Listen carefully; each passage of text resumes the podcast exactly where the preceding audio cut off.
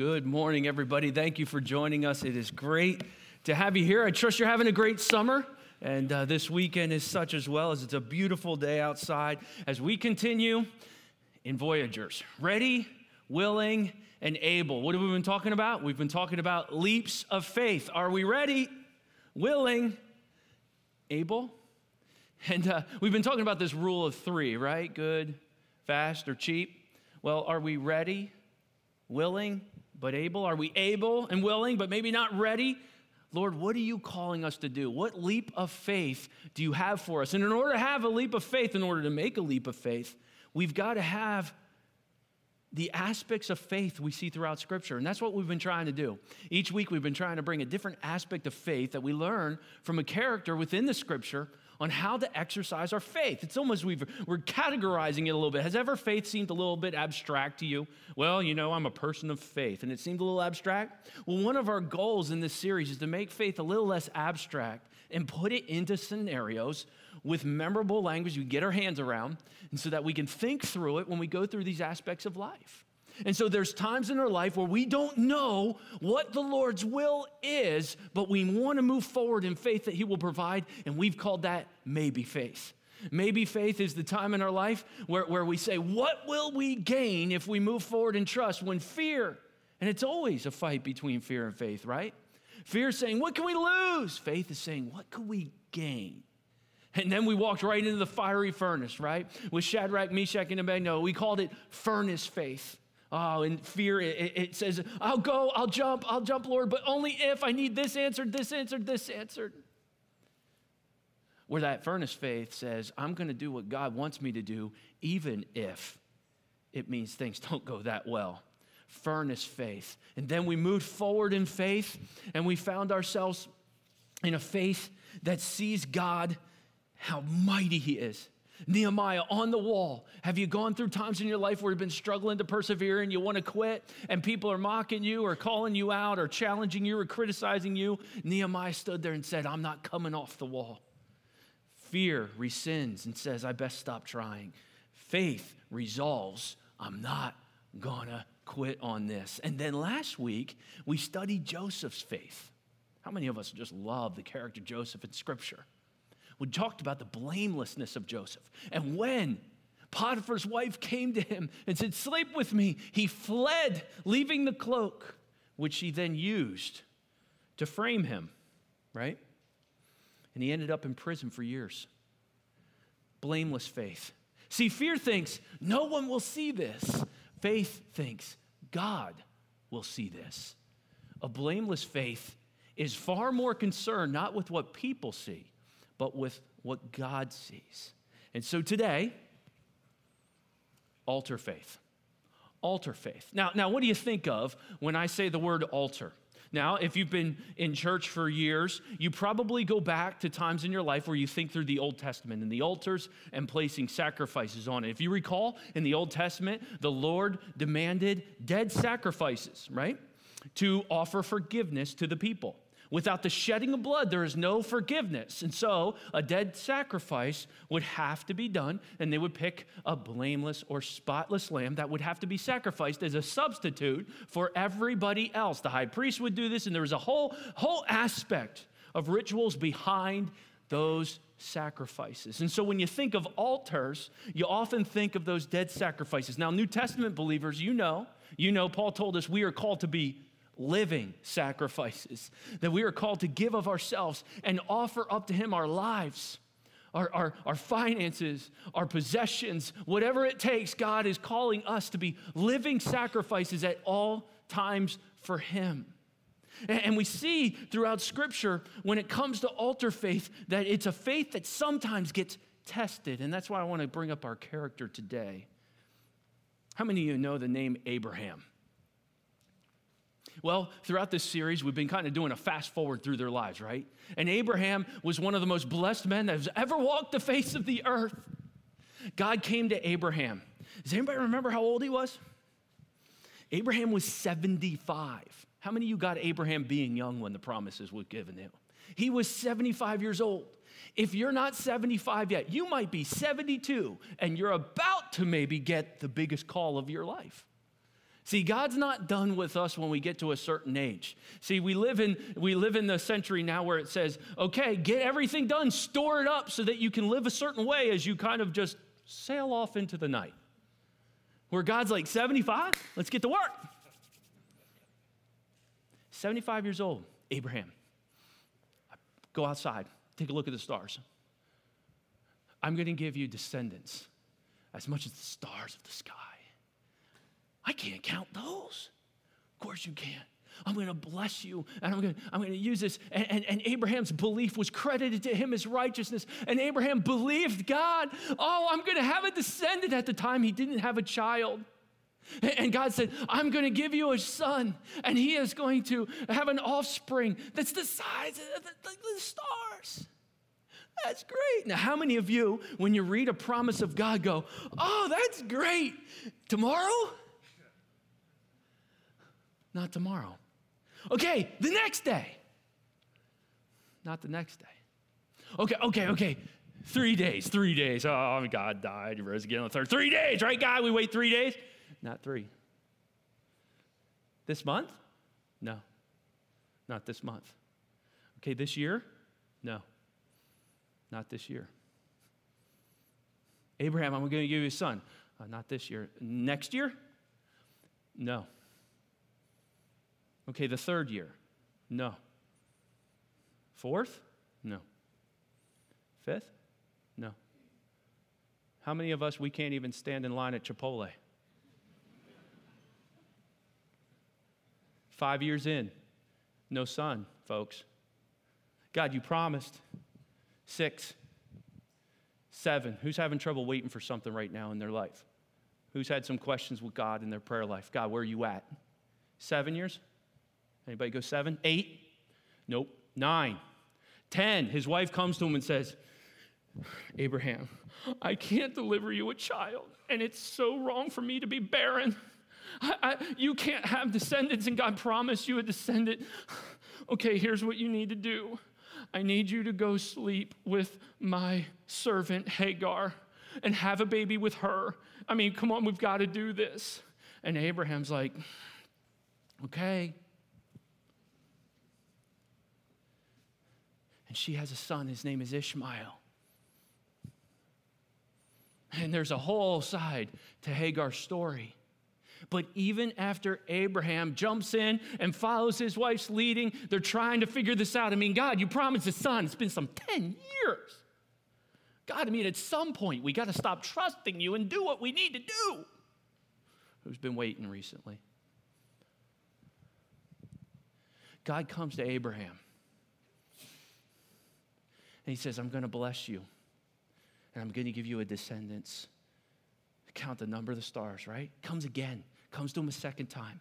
And this time he establishes a covenant with him. And, and God takes him through this whole illustration of, of walking through the covenant, even if Abraham can't keep it. It's as if Abraham says, God, I'll promise. Have you ever promised God something? God, if you give me that, I promise. I promise I'll do it. And then the next day you, you don't do it. You ever make a promise to God you can't keep? She's not perfect. And so God says, I keep promises. I'm a covenant God. I keep my promises, whether you can or not. And he stuck with Abraham, even though Abraham went off and did that. He said, I'm going to give you a son. I'm, I'm still going to give you a son. Sarah, in her old age, she's going to bear a child. I'm going to give you a son. Are you glad for a forgiving God? Church, are you glad for a forgiving God? So he reiterates this promise. Some ten years after the first promise, he reiterates it. Abraham, okay, okay, this year? No. Okay, then, you know, you reiterate the promise. Isaac going to be born this year? Nope. Well, the third year then, no. Fourth? Abraham waited twenty-five years for Isaac. twenty-five years. God, she's still not pregnant. God, God, this sense, we're getting old here. twenty-five years. And Sarah had Isaac. And he was awesome. And Abraham loved him so much. And God came to him again. Oh, God, what? Here am I. He said, I want you to take Isaac, and I want you to take him up to the mountainside. I want you to kill him.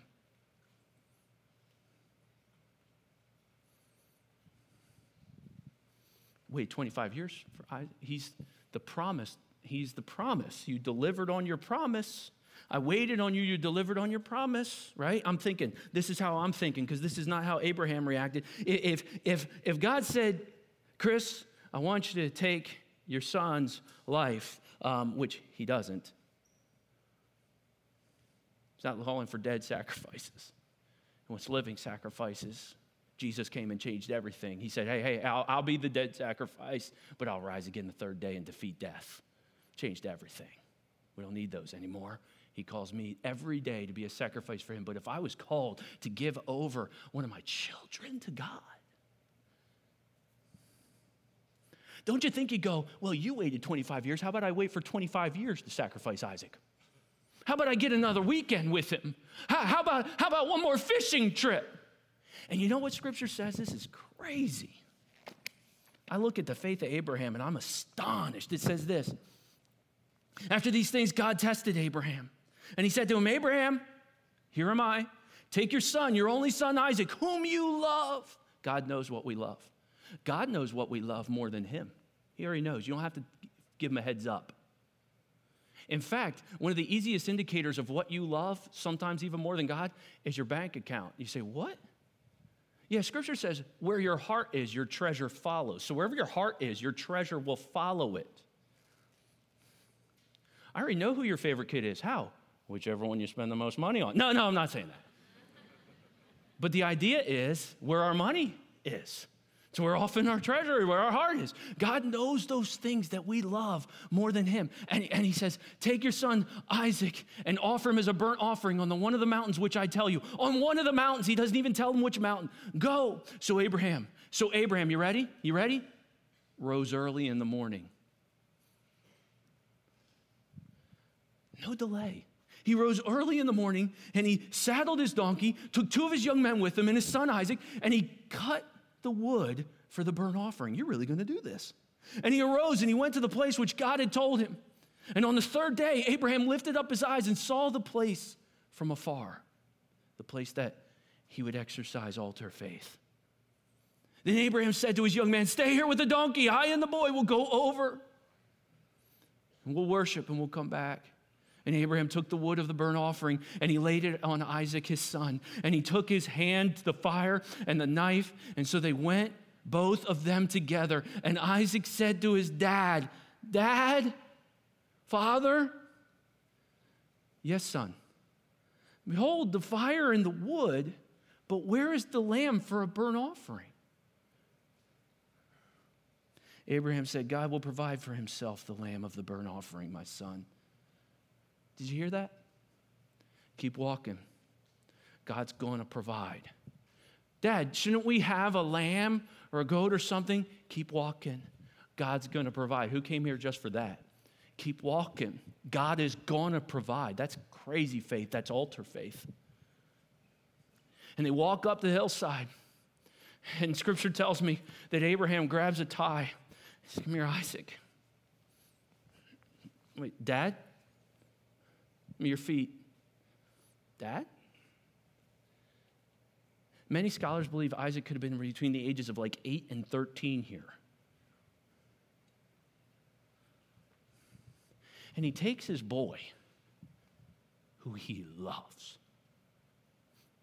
He puts him on the altar. Tied up. He goes for the dagger.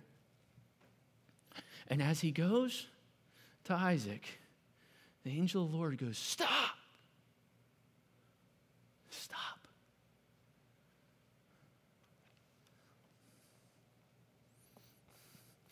I get excited about stuff like this.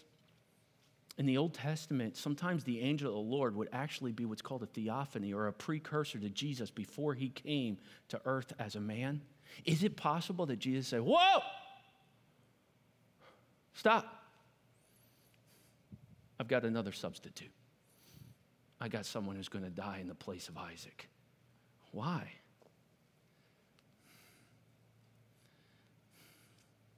Do not lay your hand on the boy or do anything to him. For now I know that you fear God, seeing you have not withheld your son, your only son from me. And Abraham lifted up his eyes and looked, and behold, behind him was a ram, and he caught in the thicket of the thorns. God did provide, and Abraham, he went and he took the ram and he offered it up as a burnt offering instead of his son. And so Abraham called the name of that place. Do you remember what he called it?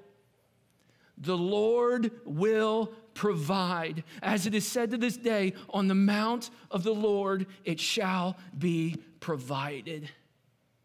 Altar faith, the faith that waits on God with anticipation that he will provide. The faith that says, even though I'm not getting the timing I want, even though I'm not doing the plan that I would want, I'm willing to surrender my plan. I'm willing to surrender your blessings in my life. I'm willing to surrender these things to you. Because when I hold on to them, I'm a life of anxiety and nervousness and frustration because I'm trying to play God. But when I go, God, my wife is so sick and I've tried everything. All I can do is this. But I gave her. I'm willing to do hard things. God, I'm willing to do hard things for you. And it's been a year, two years, three years, four years. Altar faith is the faith that can endure waiting after it is offered. Today, I'm not talking to the faith of a person who is recklessly jumping ahead of God. I'm talking about that faith that goes, I am trusting God. I have given it to God, but he's not showing up. I think we need this message today. Because judging from social media, we live in a frustrated society. Just throwing that out there. And our patience is being tested with people, with authority, with answers, with the future, with our plans. And it's as if God's going, hey, child of God, are you willing to surrender that? Or are you going to hold on? And so what is God asking you to do with altar faith, the faith that even offers itself up as a living sacrifice? That is the context we'll take as we walk into the book of Acts and we navigate the Apostle Paul being asked to voyage. Ready, willing, and able. He's headed to Rome. He's following God. But voyagers need altar faith. And that is our sermon today. Voyagers, altar faith, the faith that can endure while waiting. Heavenly Father, use, use this series on faith to inspire us to serve a mighty, awesome God. Because when you're not an awesome God, people become very big and scary. But when you're great and mighty, people seem very small. And so, Lord, we need faith in the area of waiting. For, Lord, many of us, many of us, including the preacher, struggle with patience. And we want to grab back control. We want to pull things off the altar we had given to you because we want you to deliver faster than you are. But there's a reason we wait. And today, may we see that reason, and may it give us strength to endure whatever we're called to wait for. In your name we pray. Amen. Well, where do we find Paul in our current series? We find him in prison. He had just gone before Felix. Remember Felix? Oh, he was a he was a piece of work, right? A very cruel man, but also a man who, who used Paul as a political pawn and left him in prison after his succession to the next leader. And so scripture tells us Paul was in prison there two years. Sometimes when we read the book of Acts and we don't hear the chronology of it, we go, it's this chapter and then this chapter and this chapter. Paul's been sitting there for two years. I mean, I could get a lot of stuff done in two years. How about you? I can get a lot done in two years, but I don't know if I could do it in prison. But you should be very thankful for this prison. For this prison was a prison of purpose. For many scholars believe it was in this prison during this time period where Paul wrote the book of Philippians. Have you ever been encouraged by it? Well, then you should be grateful for this imprisonment. Have you ever been blessed by the book of Ephesians? Many, many scholars believe it was during this imprisonment, waiting from Felix to Festus, that he wrote Ephesians. How about Colossians? Even Philemon.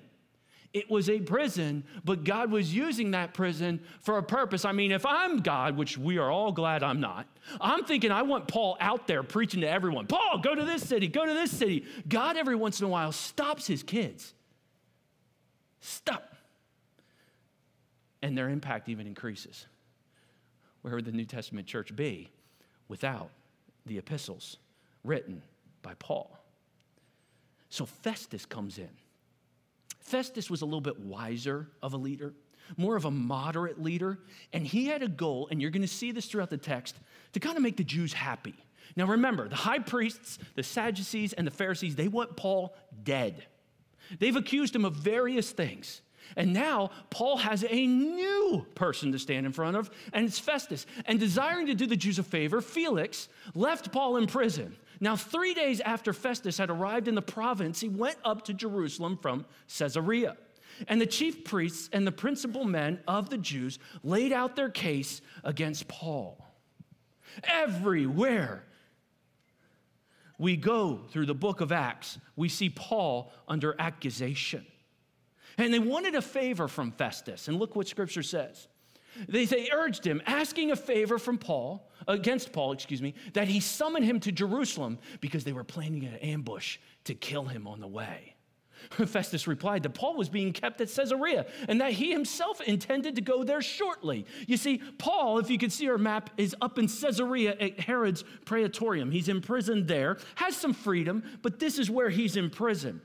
Festus is down here in Jerusalem with the high priests and leaders, and they're asking him, would you call for Paul to come to us in Jerusalem? And on the way, they plan to kill him. Two years have elapsed since last week's message, and they have not lost their vigor at all.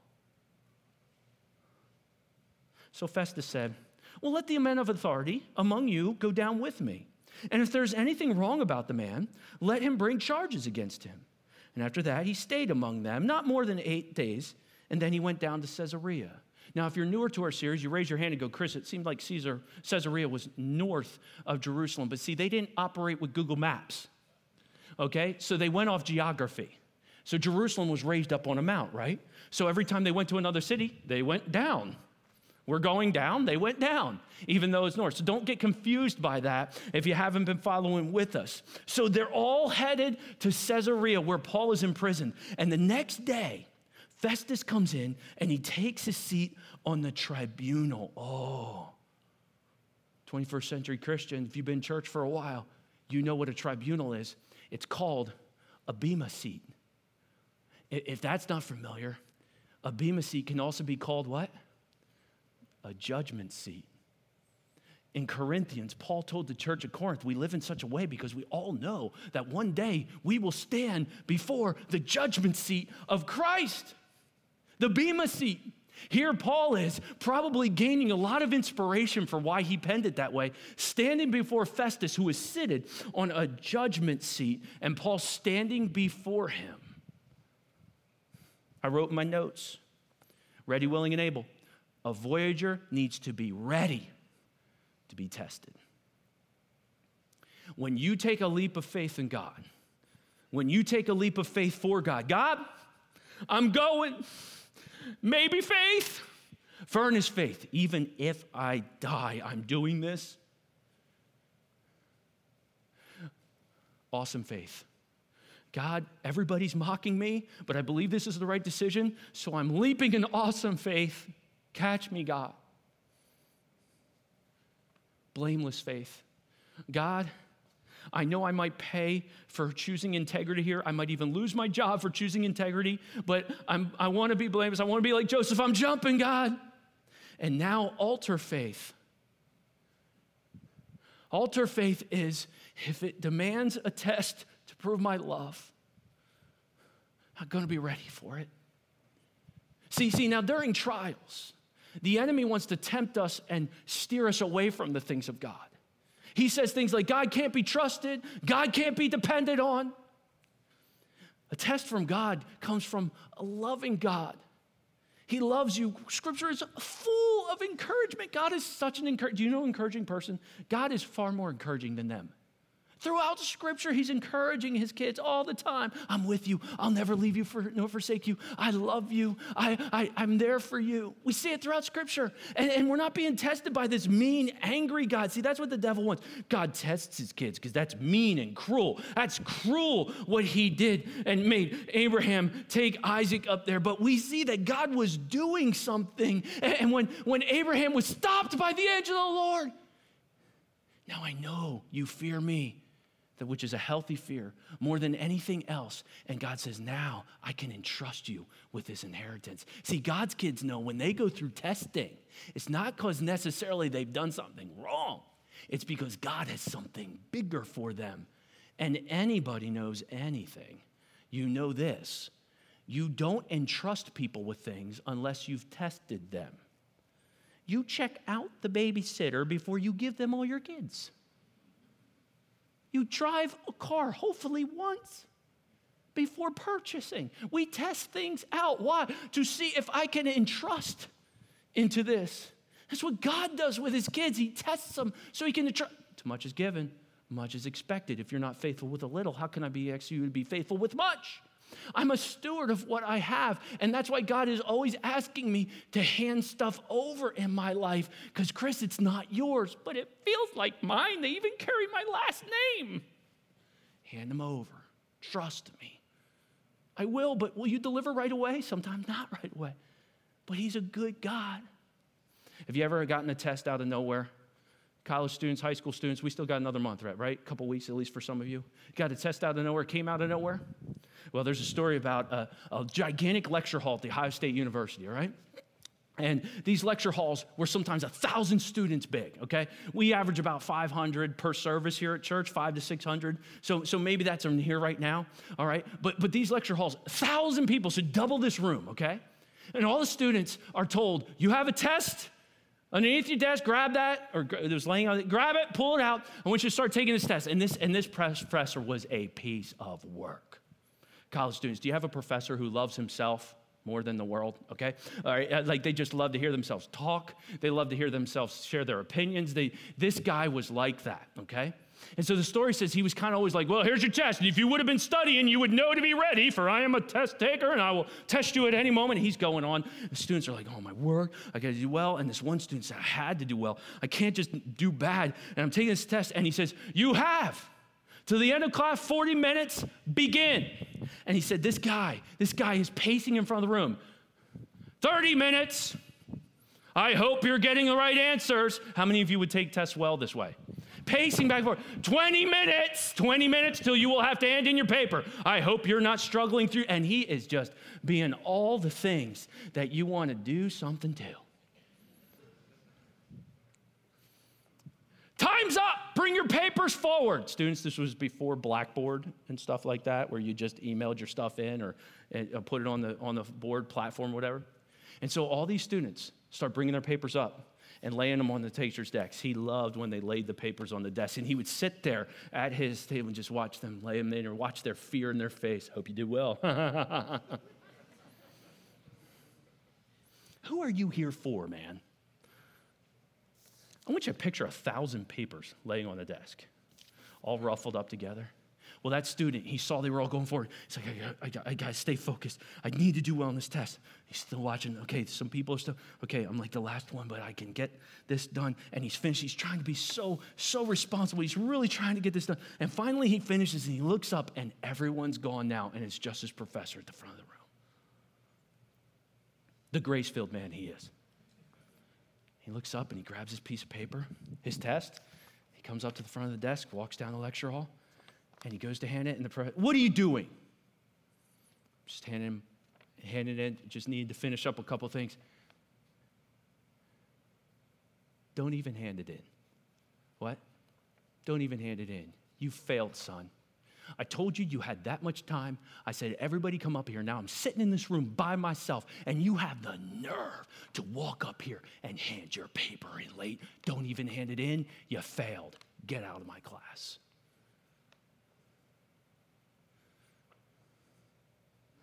Student said, Do you know who I am? Excuse me? Do you know who I am?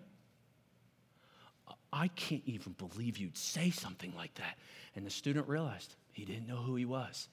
And so he took his paper, lifted up the Bible, slammed it in, and ran out of the room.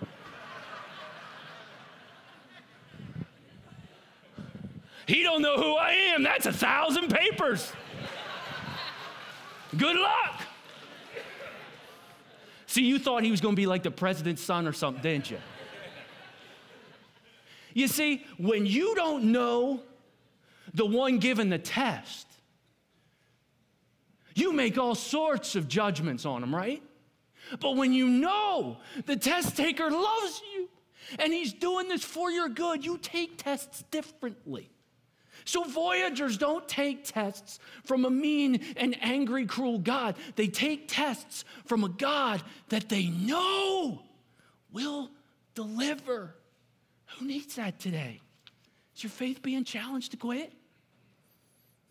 When they arrived, when they arrived, they get there. Okay, the, the, these, these high priests are a piece of work. So they're like, let's go. Festus, you're going up to Caesarea? Yeah, we're coming too. They arrived. The Jews had come down from Jerusalem, stood around them, bringing many and serious charges against them that they could not prove. Remember, this man is a plague, we learned last week, they said. They said, it's a political agenda. He is part of the Nazarene sect, the dagger men that kill Romans. This is a political charge. They brought religious charges. He is sacrilegious. He has brought Gentiles into the temple. And the Pharisees and the Sadducees are divided amongst them, and they're bringing these charges. And Paul argued in his defense. He said, neither against the law of the Jews, nor against the temple, nor against Caesar, have I committed any offense?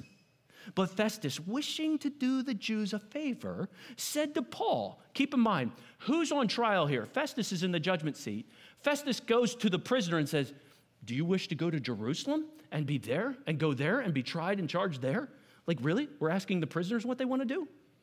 You got to realize by this time period, Paul is almost this notorious prisoner. He would probably be more famous in the land than Festus. And Festus is going, do you wish to go back to Jerusalem? Now, Paul is brilliant. And Paul knows if he goes back to Jerusalem, he's playing on their turf. Those are the scenes of the charges against him. And he basically comes at them, at Festus, and says, I am standing before Caesar's tribunal. This is a Roman tribunal, Festus, that you're sitting on. That's where I'm supposed to be tried as a Roman citizen. And Festus, if he knows the Roman law, would go, that is true. That is true. We really can't take him back to Jerusalem. Like, this prisoner is almost in charge of this whole proceeding. I'm supposed to be standing here, Festus. I'm telling you, I have done nothing wrong. So I'm supposed to be in front of Caesar's tribunal. I ought to be tried. To the Jews, I have done no wrong, as you yourself know very well. Let's be honest, Festus. You know that they're not being fair to me. This is where I should be on trial. There's no reason for me to go back to Jerusalem, especially if there's a plot to kill him. If then I am a wrongdoer and I have committed anything for which I deserve to die, Paul says, I do not escape, I do not appeal to escape death. But if there is nothing to their charges against me, no one can give me up to them. I appeal to Caesar. What? I appeal to Caesar. Caesar had just been replaced during that time. Let's give you a little, let's give you a little historical background. Caesar had just been replaced. His, the new Caesar's name was Nero. Ever hear of him? Yeah, nice guy. Nice guy. Ask Peter. Nero hadn't turned fully against the Jews at this point. So Paul says, I want to stand before Caesar. Is this strategic, Paul? Because God has told Paul, you will go to Rome. Here he is in Caesarea, comes out of prison, stands before Festus, and says, I appeal to Caesar. Paul, really? That would mean he'd have to get on a boat and sail across some of the most dangerous waters of the Mediterranean, where, where there are shipwrecks constantly. And he'd have to sail to Rome. And Paul says, I've been called to go to Rome. I'm going to Rome. God's going to answer his promise to get me to Rome.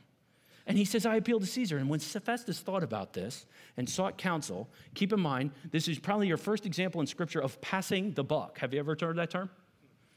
And he says this, to Caesar you have appealed, to Caesar you shall go. I got out my notes.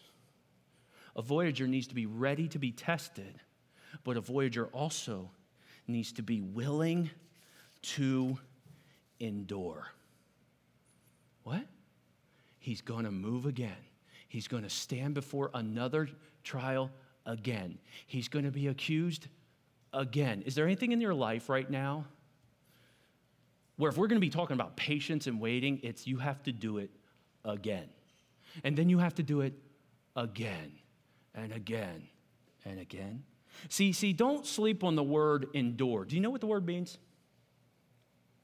Endure is, is different than just fighting through a struggle. It, it means to suffer something painful or difficult. Ready? Patiently. The idea is restraining yourself. The idea is to endure something that is very difficult for you. Anybody in this situation right now? Very difficult, but to do so patiently. To refrain from what your impulse says to do.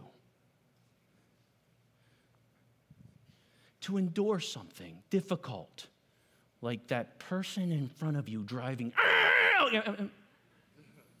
To endure something difficult, like I am about to post my feelings. You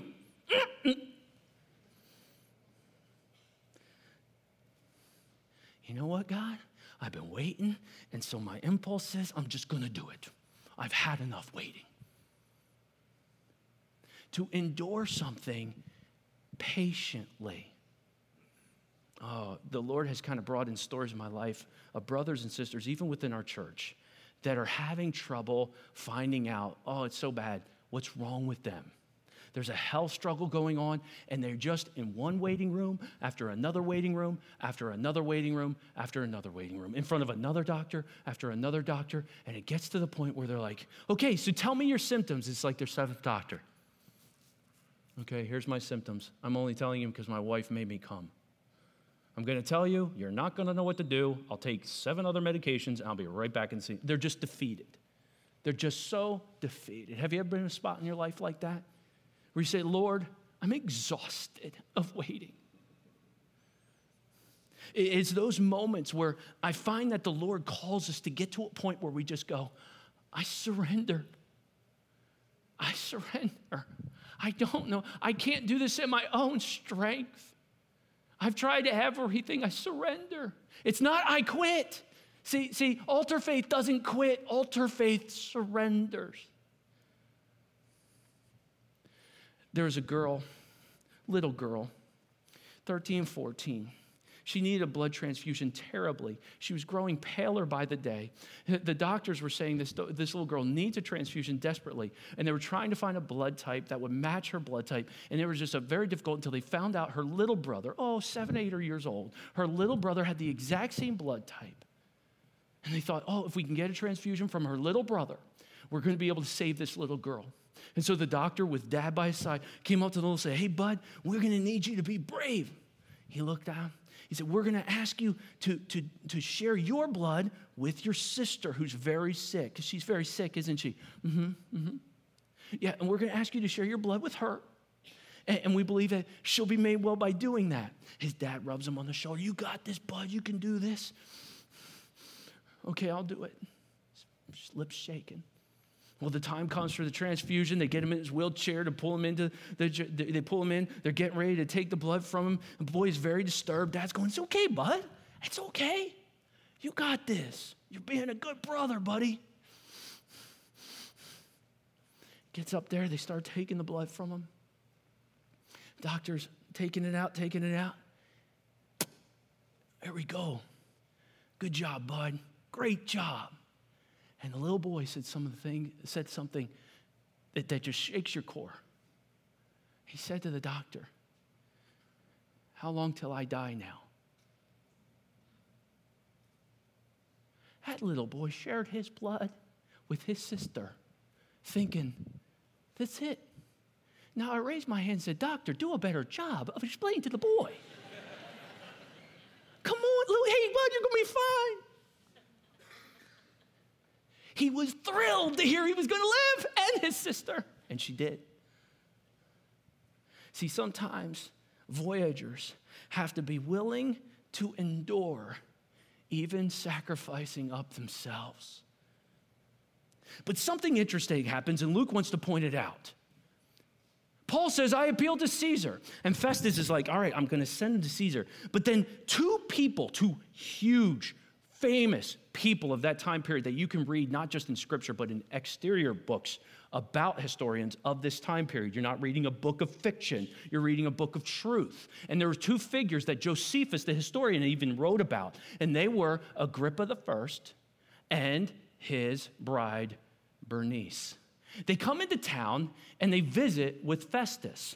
And Luke records it. He, now, when some days had passed, Agrippa the king and Bernice arrived at Caesarea and greeted Festus. And as they stayed there many days, Festus laid Paul's case before the king. Have you ever had a sounding board where you're like, hey, what do you think about this? Well, Festus says to Agrippa, hey, what do you think about this? Now, know something about Agrippa. Agrippa here is a king. His father was Herod Agrippa the First. He is the great-grandson of Herod, who wanted all the baby boys killed to try to kill Jesus. That's who we're talking about here. So he knows a lot about Jewish heritage. His wife next to him is also, stay with me, young people, I'm sorry for this, but the Bible's graphic sometimes, Herod Agrippa the First's daughter. She was in a marriage with her uncle, and now is in a marriage with her brother. And she will leave her brother to go to another marriage because she is willing to sleep with anyone to have power, okay? Bernice is a piece of work. She's highly intellectual, extremely powerful, and uses things just like we saw with a previous female from last chapter for her thing. So, so, so Bernice and Agrippa have a very open and public incest situation going on here that they are not offended by. So let's just say this. Festus is asking someone's opinion on how to handle Paul with, can I say, not a biblical worldview. I mean, what kind of advice are they going to have? He says, there's a man, okay? There's this guy. He's left prisoner by Felix. And when I was in Jerusalem, the chief priests and the elders of the Jews laid out their case against him, asking for a sentence of condemnation against him.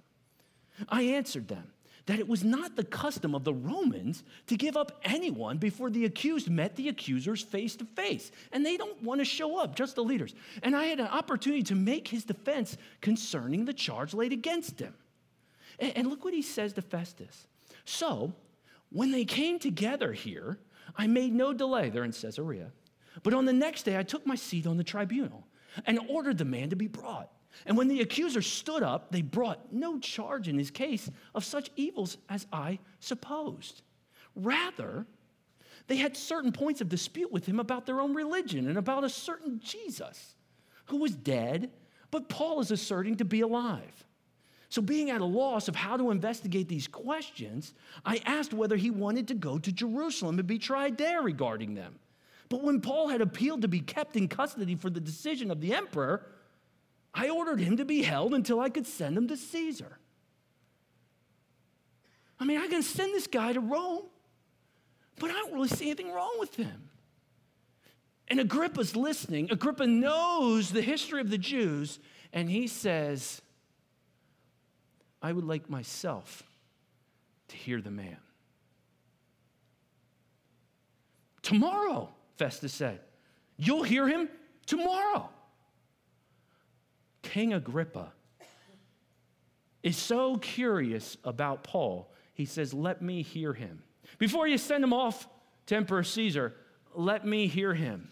Now, any of you who've been in our series know that God is a God that keeps his promises. And in Acts chapter nine, during the Pioneer series, remember the Lord said to Ananias when he questioned whether God should be using Saul, he said, go.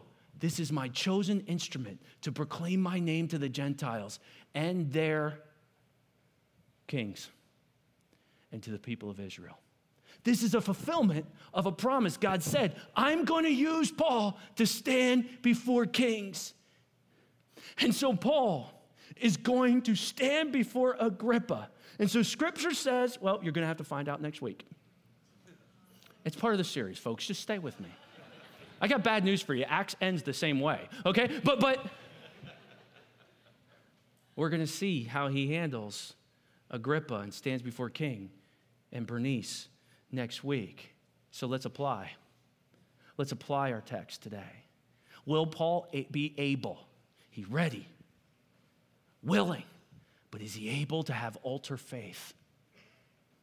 Settle in with me as we apply this text over our last fifteen minutes, as we look at what kind of faith it takes to navigate endurance. Anybody struggling with patience today? Anybody just want to wring someone's neck? Anybody just so tired and defeated? And you need altar faith, the faith that surrenders and waits on God? Well, what's altar faith like?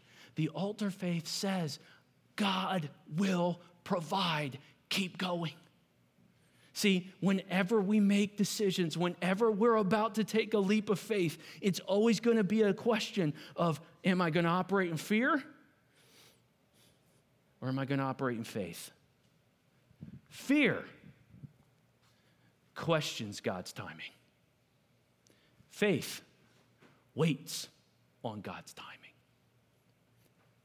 Fear gives up early, right sometimes before a breakthrough. Faith will rise up early and trust God's gonna provide.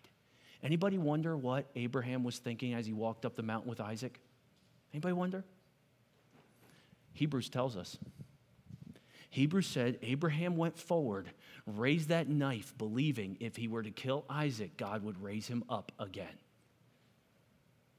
He was so trusting of God's promise that God is going to build this huge nation through Isaac, that even if you're asking me to take his life and make him a sacrifice, you're going to rise him up again. Faith walked up that mountain. It rose up early. It didn't delay. It believed God would deliver. Fear says, God's going to withhold something from me. He's going to withhold something from me. Faith says, God will provide. Endure. Fear, fear leads to controlling behavior. Parents, most of our controlling behavior comes from fear. Get in here. Get in here. Lock the doors. Close the windows. Pull down the shades. Now we're safe. God's up in heaven going, man, I had their days numbered before they were born, but since mom's closed them in, I mean, nothing's going to happen to them now. I mean, think how we think. We really think we're in control? How many parents here got adult children? You in control of your kids? Ask an adult parent. Okay? We're not in control. We think we're in control of things. We think if, if I hide, if I stay safe, if I hide in the mountains like Saul did, you're never going to see mighty things like Jonathan did. Faith leads to controlling. I mean, fear leads to controlling. Faith leads to offering things up. They're not mine, not my wealth, not my children, not my time. It's not mine. You ever preach something and think, man, you need to hear that? I needed to hear that. It's not mine. They're his. And he wants me to offer them to him as living sacrifices. Fear sees a test as punishing. I want to be tested by God. It's mean.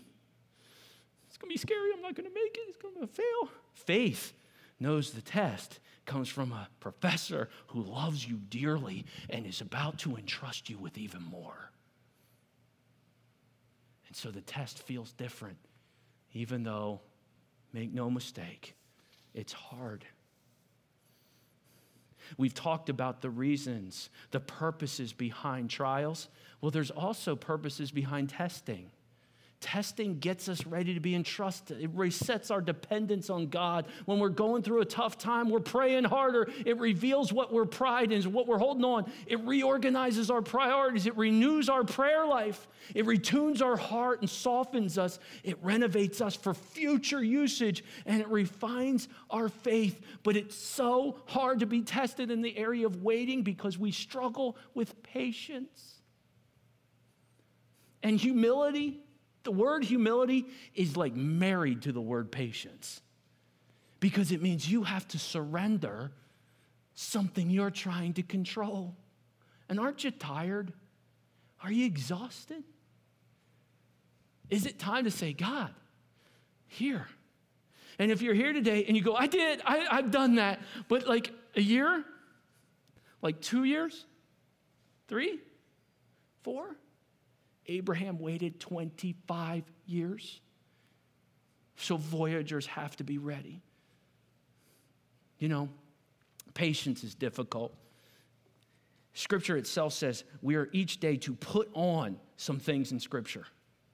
How many of you wait like that girl does? Okay? Scripture says put on patience. Put on compassion, hearts, kindness, humility, patience. But but I see some layers to patience. Do you like to layer? Any, any design people out here? Do you like to layer your clothes? There's some layers to patience. And so here's what we're going to do for application as we walk out of here today. We're going to see which area of patience we might be getting tested in right now. And when you get to yours, go, oh, there it is. Okay, if it's all seven, set up a meeting later with Pastor Doug. But see where it is. Here we go. I'm going to give you some verses to fight back. How about trial patience? Going through a difficult time. Trials are nothing we've done.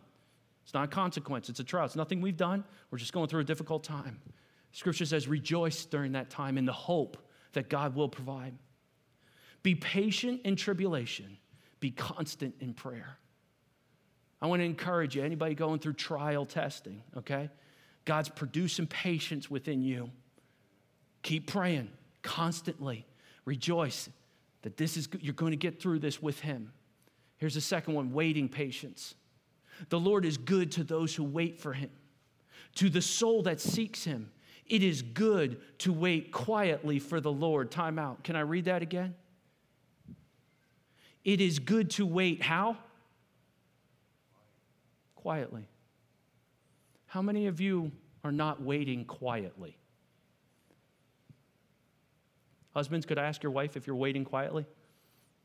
Wives, could I ask your husbands if you're waiting quietly?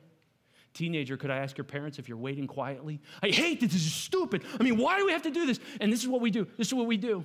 We kind of spew. We complain. We whine. We pout. We go through these tests in life, and, and we don't have patience, and we're frustrated. Can you believe this idiot in front of me? And what we're doing, what we're doing, even parents, we're even coaching during those time periods on how to handle things.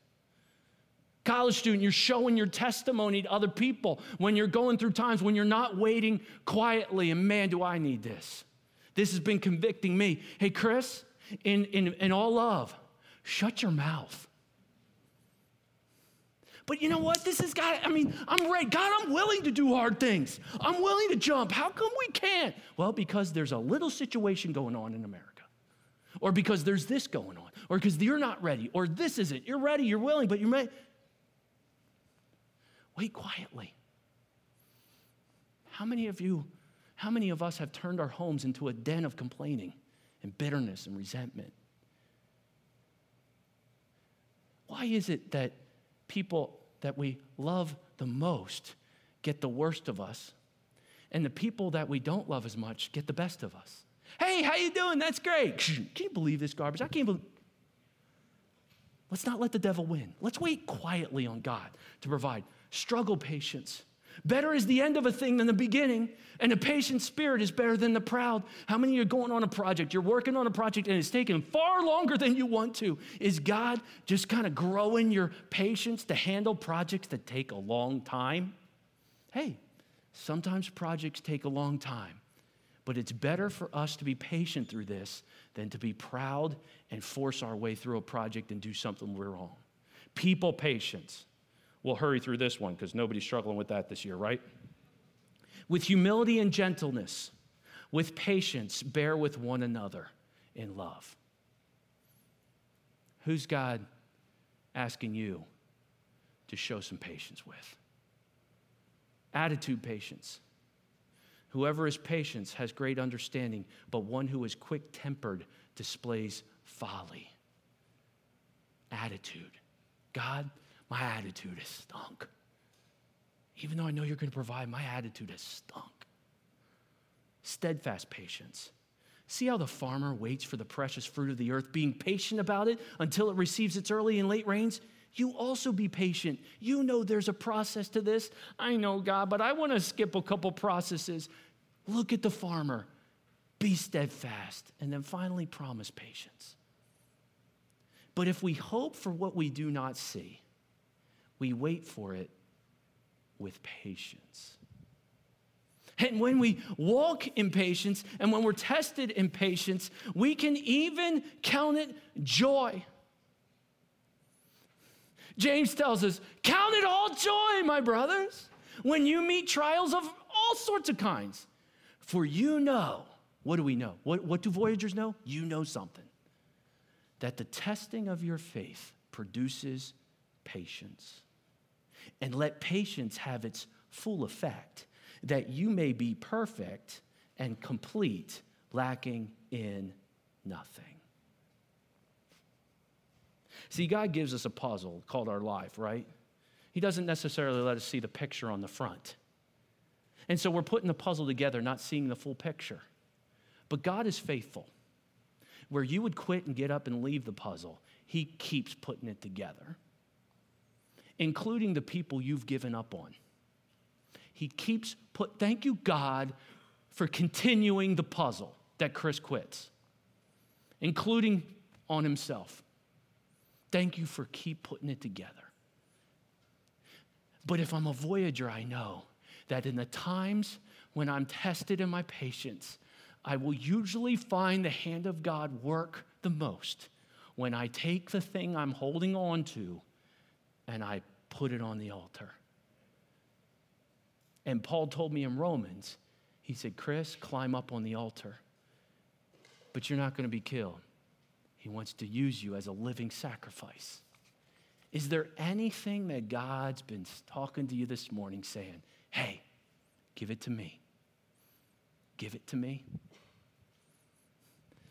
If you're out there today and you've been enduring, as a pastor here, speaking for all the pastors, we've been praying for you this year. We know it's been a tough year on so many people, so many people.